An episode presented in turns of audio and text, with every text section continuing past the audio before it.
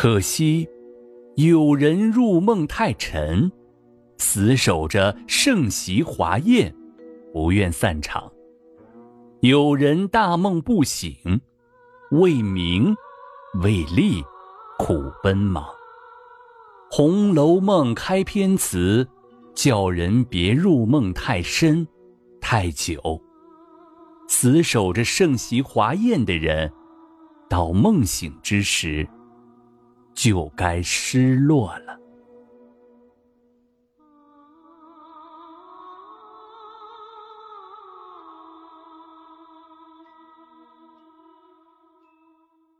第十七章，醉眠芍药晚饭时，袭人的哥哥花自芳说母亲病重，想他女儿，请人回明王夫人。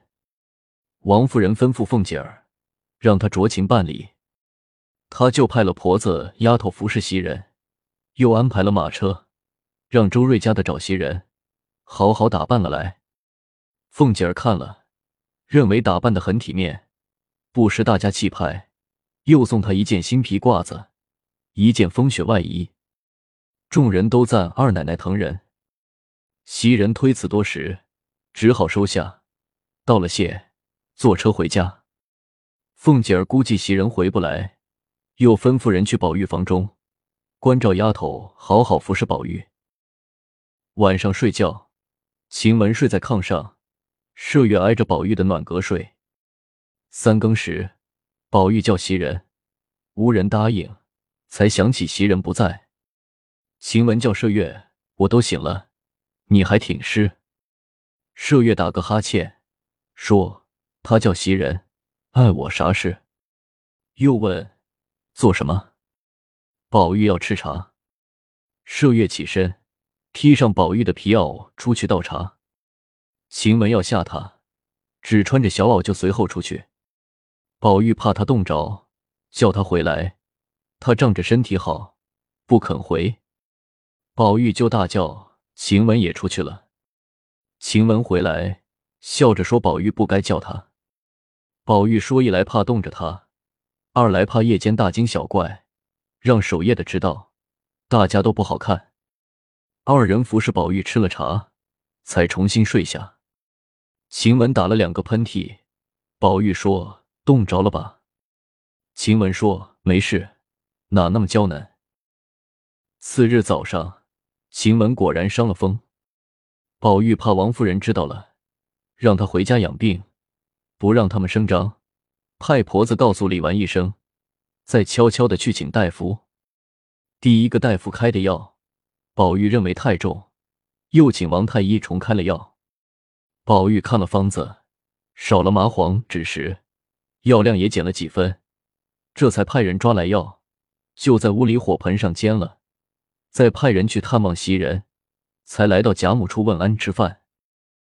凤姐儿同贾母、王夫人商量，天气冷了，宝玉和姐妹们再到这里吃饭，回去冷风一吹，对身体不好。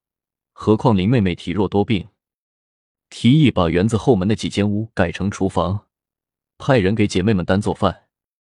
贾母怕厨房嫌麻烦，凤姐儿说还是这么多人的饭，这面做了那面不做，没什么麻烦。贾母就答应了。宝玉吃罢饭回屋，见屋内只有晴雯一人，问他人呢？他说秋纹吃饭去了，平儿把麝月叫出去了，鬼鬼祟祟的，不知说他什么坏话呢。宝玉安慰他，必是平儿找麝月说话，见你病了，顺便问候一声，不知为此伤了和气。宝玉从后门出去，到窗下一听。平儿说：“宋妈把镯子送回去了，偷镯子的是你们房的小丫头坠儿。他不让宋妈声张，向二奶奶谎称镯子掉到雪地里，雪化了就找到了。宝二爷平时最关心女孩，千万别让她知道了生气。袭人不在，晴雯性子不好，又在病中，也得瞒着晴雯。等以后找个其他借口。”把坠儿撵走就完了。宝玉暗赞平儿用心良苦，回房就告诉了晴雯。不出平儿所料，晴雯勃然大怒，当时就要叫坠儿。宝玉忙劝他，这一叫就辜负了平儿的一片好心，不如领平儿的情，过后再打发坠儿。晴雯只好忍了。他服了药，晚上又服了二煎，夜里虽出了汗，仍没退烧。次日又请王太医看了，加减了药方，烧退了些，鼻子还不透气儿。宝玉拿来上等西洋鼻烟。让晴雯用指甲挑了芯儿，吸入鼻中，不见效果，再多挑些儿，接连打了五六个喷嚏，不由涕泗滂沱。晴雯说鼻子是通了，只是太阳穴还痛。宝玉又让麝月找凤姐儿要来西洋膏药，给她贴上，倒显得更俏了。麝月这才告诉宝玉，明天是舅老爷的生日，二奶奶吩咐。让他准备好明天拜客的衣裳。宝玉厌烦的说：“什么顺手就穿什么，一年闹不清的生日。”起身去了潇湘馆。次日一早，宝玉来给贾母请安。贾母还未起床，知他要出门，让他进屋。见他穿着风雪衣裳，问：“下雪了吗？”宝玉说：“天阴着，还没下。”贾母便命鸳鸯。把那件孔雀毛的大氅拿给宝玉，只见金翠辉煌，碧彩闪烁。贾母说：“这叫雀金呢，是俄国拿孔雀毛捻线织的。那件野鸭毛的给了你小妹妹，这件给你吧。”宝玉磕头谢了，又到王夫人房中，让王夫人看了。王夫人叫他仔细穿，别糟蹋了。又说他身体不是不能去。让他带他向舅舅说明。宝玉再见贾母，贾母嘱咐他不许多吃酒，早些回来。晴雯并不见好，急得先骂大夫。麝月方劝下，又骂小丫头们趁他生病偷懒。定儿慌忙进来，晴雯骂：“死的只剩你一个了。”坠儿也怯怯的进来，晴雯让他进前来，坠儿只得往前挨几步。晴雯冷不防抓住他的手，从枕边摸过一只细长的簪子，边向他手上乱戳，边破口大骂。麝月忙拉开，按晴雯躺下，劝他病好了再打坠儿也不迟。晴雯叫进宋嬷嬷，说是宝二爷吩咐了，坠儿又懒又坏，今儿务必打发他出去。宋嬷嬷情知是为镯子的事，就劝他等袭人回来再打发也不迟。麝月怕晴雯病加重，也让立即把坠儿打发了。宋嬷嬷只好出去叫来坠儿的妈。那媳妇不服气，说晴雯不给他脸了，晴雯就跟他吵了一架。宋嬷嬷劝开了，麝月就让小丫头来擦地。那媳妇只好带上坠儿，气哼哼的走了。晴雯因这一阵折腾，病又加重了。掌灯时。宝玉回来了，进门就唉声叹气，却是那件新衣后襟上烧了个洞。明天他还要穿这件衣裳去舅舅家，让老太太见了怎么办？麝月一看，果然有指头大的一个洞，就让一个嬷嬷送到织补房，找个巧手匠人连夜织补好。婆子去了半天，回来说是织补匠根本不认识这是什么料子，谁也不敢接。麝月急得团团转，晴雯忍不住要瞧瞧。麝月递过去，晴雯看了，说是孔雀金线的，用界线的针法把孔雀金线织补上就行了。麝月说：“孔雀金线有，除了你，谁还会界线？”晴雯说：“我争命就是了。”宝玉忙劝，怎劝得下？他挣扎着坐起来，挽上头发。披上衣裳，只觉头晕眼花，难以支持，就咬牙强忍着，让麝月帮着捏线。他把线比一比，说：“虽不很像，也不显眼。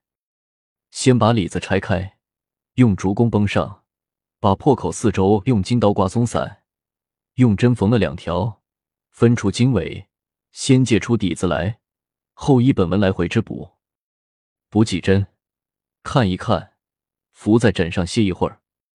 宝玉一会儿端茶，一会儿让他歇，又拿一件灰鼠皮斗篷披在他肩上，再拿个枕头给他靠着，急得晴雯一再求他快睡，别熬坏了。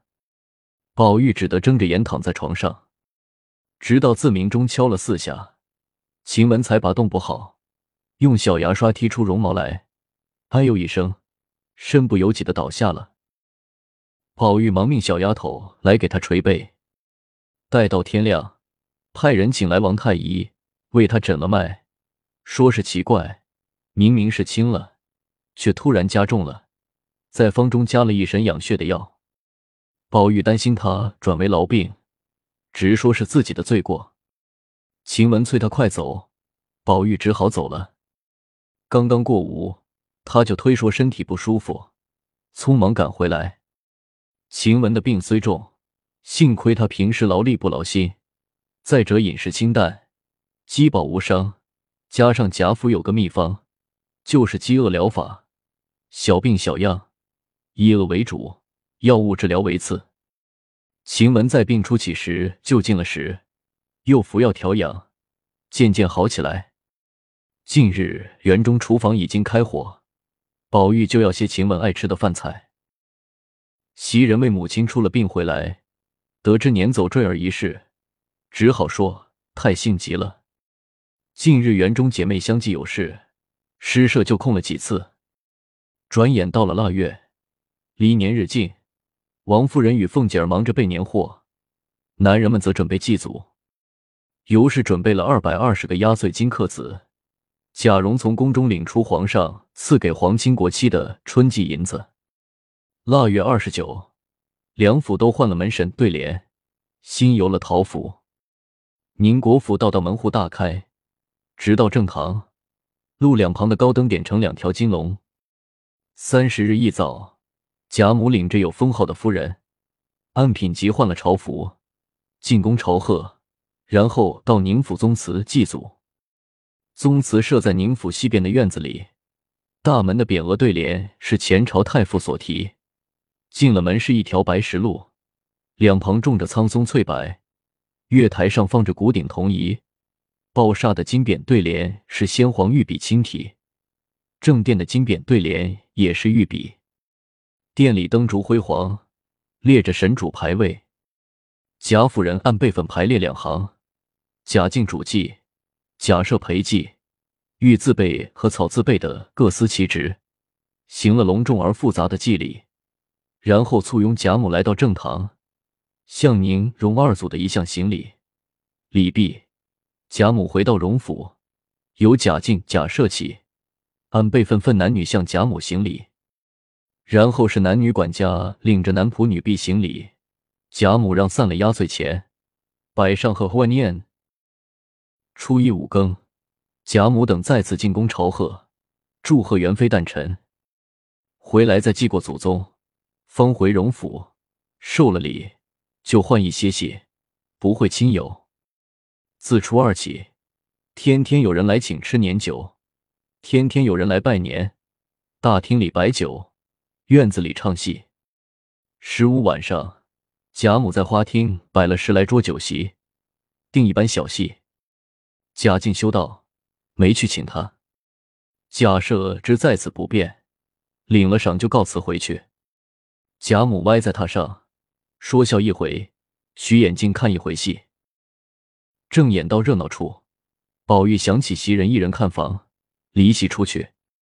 贾母怕他被天上落的炮仗炸着，又命几个婆子跟上照顾。他见袭人没跟着，就问王夫人。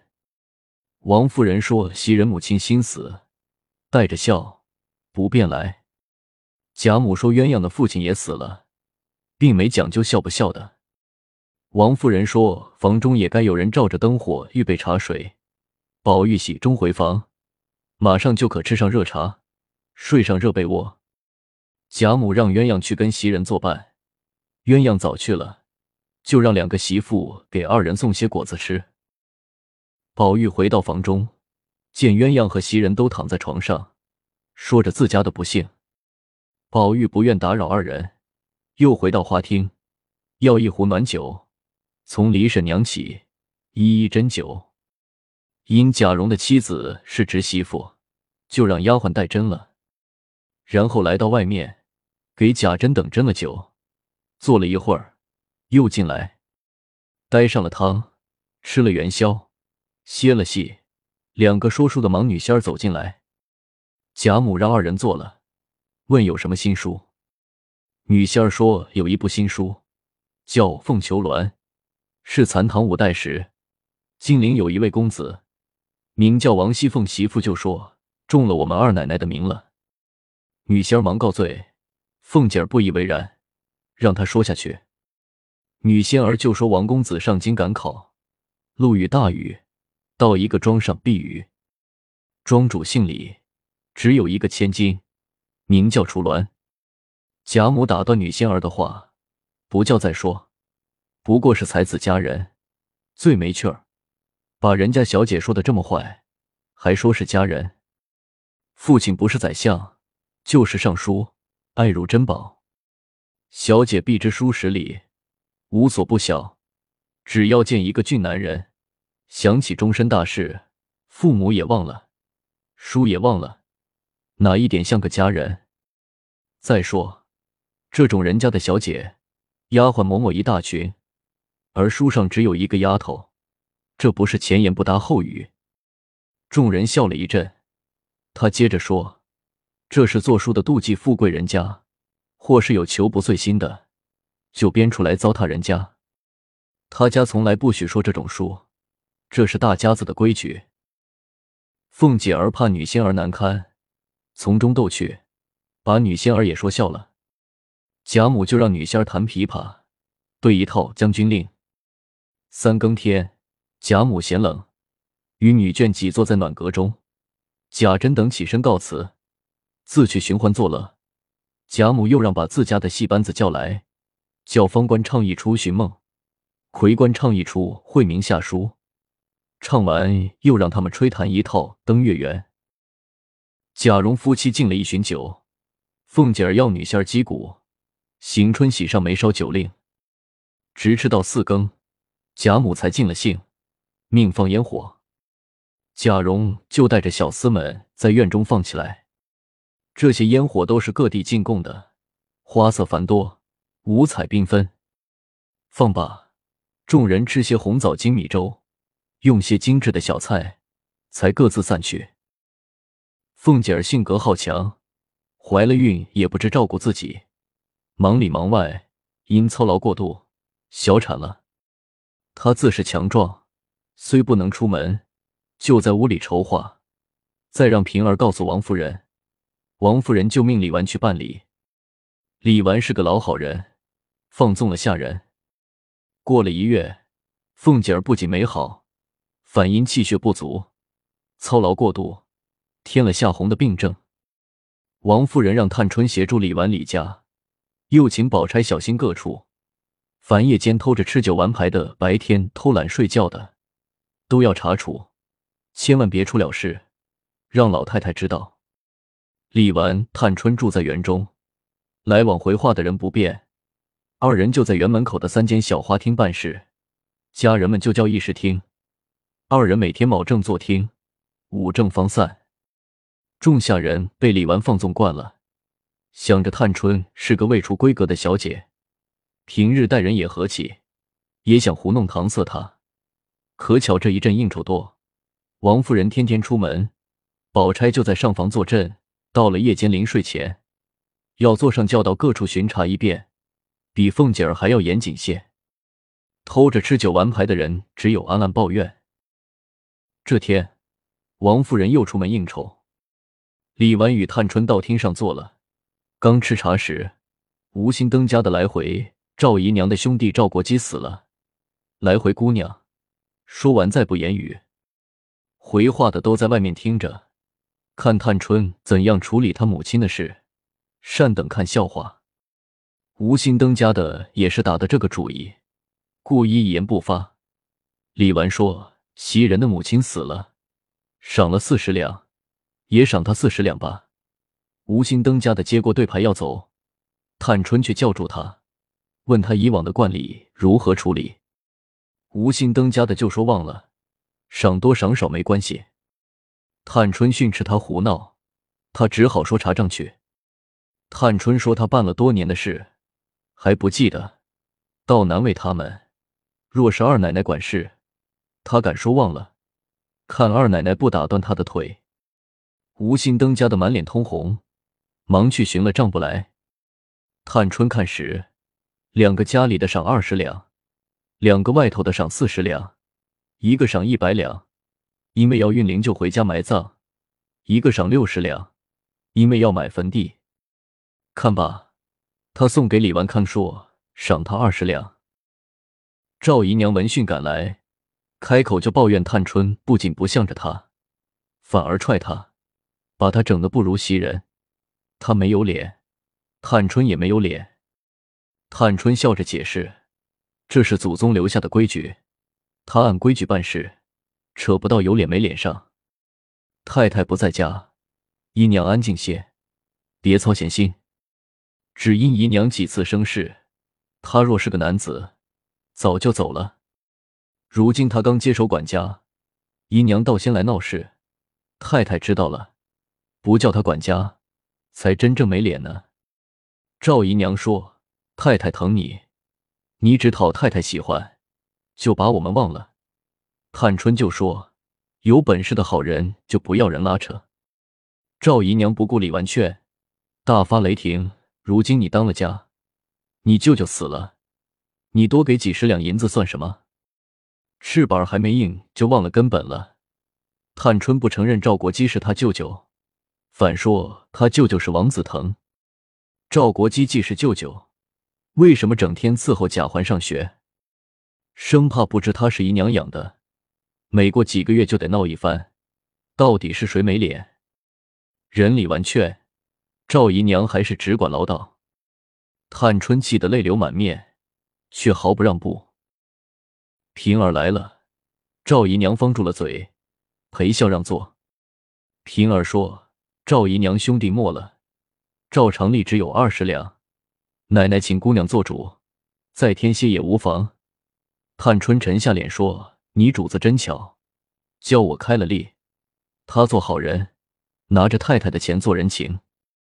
你告诉他，他想添减，等他好了自己办。”平儿来时，一见厅上的阵势，就猜了个差不多。又见探春面有泪痕，就恭敬施礼。宝钗来了，让几个小丫头伺候探春洗脸。又有一个媳妇来回事，被平儿赶了出去。探春洗好脸，云着粉，说了刚才无心登家的欺负她的事。平儿说：“谁敢在二奶奶跟前这样？不怕腿上的筋断几根？”他又向门外众人说：“你们只管胡闹，等二奶奶好了再算账。”众人都说不敢。吴家的一人有罪一人当，与他们无关。方才那媳妇进来回话，说是来置还爷和兰哥儿一年的学堂的杂费。探春问是干什么用的，多少银子？媳妇说是在学堂里吃点心的，每人每年八两。探春说他们每人每月有二两银子，就是零花的，不给。以后免了这一项支出。那媳妇只得去了。媳妇送来早饭，李纨、探春、宝钗在一处吃饭。平儿退出来，斥责门外的媳妇婆子们闹得太不像话了。他们都往赵姨娘身上推。平儿把他们好说一顿。他们已领教了探春的厉害，只有唯唯诺诺。秋文过来，要进听问月钱什么时候发。平儿叫住他，说了刚才发生的事。探春正要立规矩，要拿几个有体面的开先例，这一去准的碰钉子。等着看吧，二奶奶的事他也敢驳几见，让众人口服心服。秋文伸伸舌头，谢了平儿就走了。二人吃了饭，探春叫进平儿，让他回去吃了饭就来。四个人商量事情，商量好了再问二奶奶可行不可行。平儿回来。凤姐儿问他怎么去了这半天，他把探春的作为一一说了。凤姐儿正愁有些力不从心，这一来又多一条臂膀。只可惜她是赵姨娘生的，将来婚姻都不太好办。凤姐儿告诫平儿：“探春之书识字，比我更厉害一倍。她要做法开端，一定要拿我开刀。假如驳我的事，你可别分辨，越恭敬越好。”凤儿摆上饭来，平儿单腿跪在炕沿上陪凤姐儿吃了饭，就去跟探春议事。故事未完，精彩待续。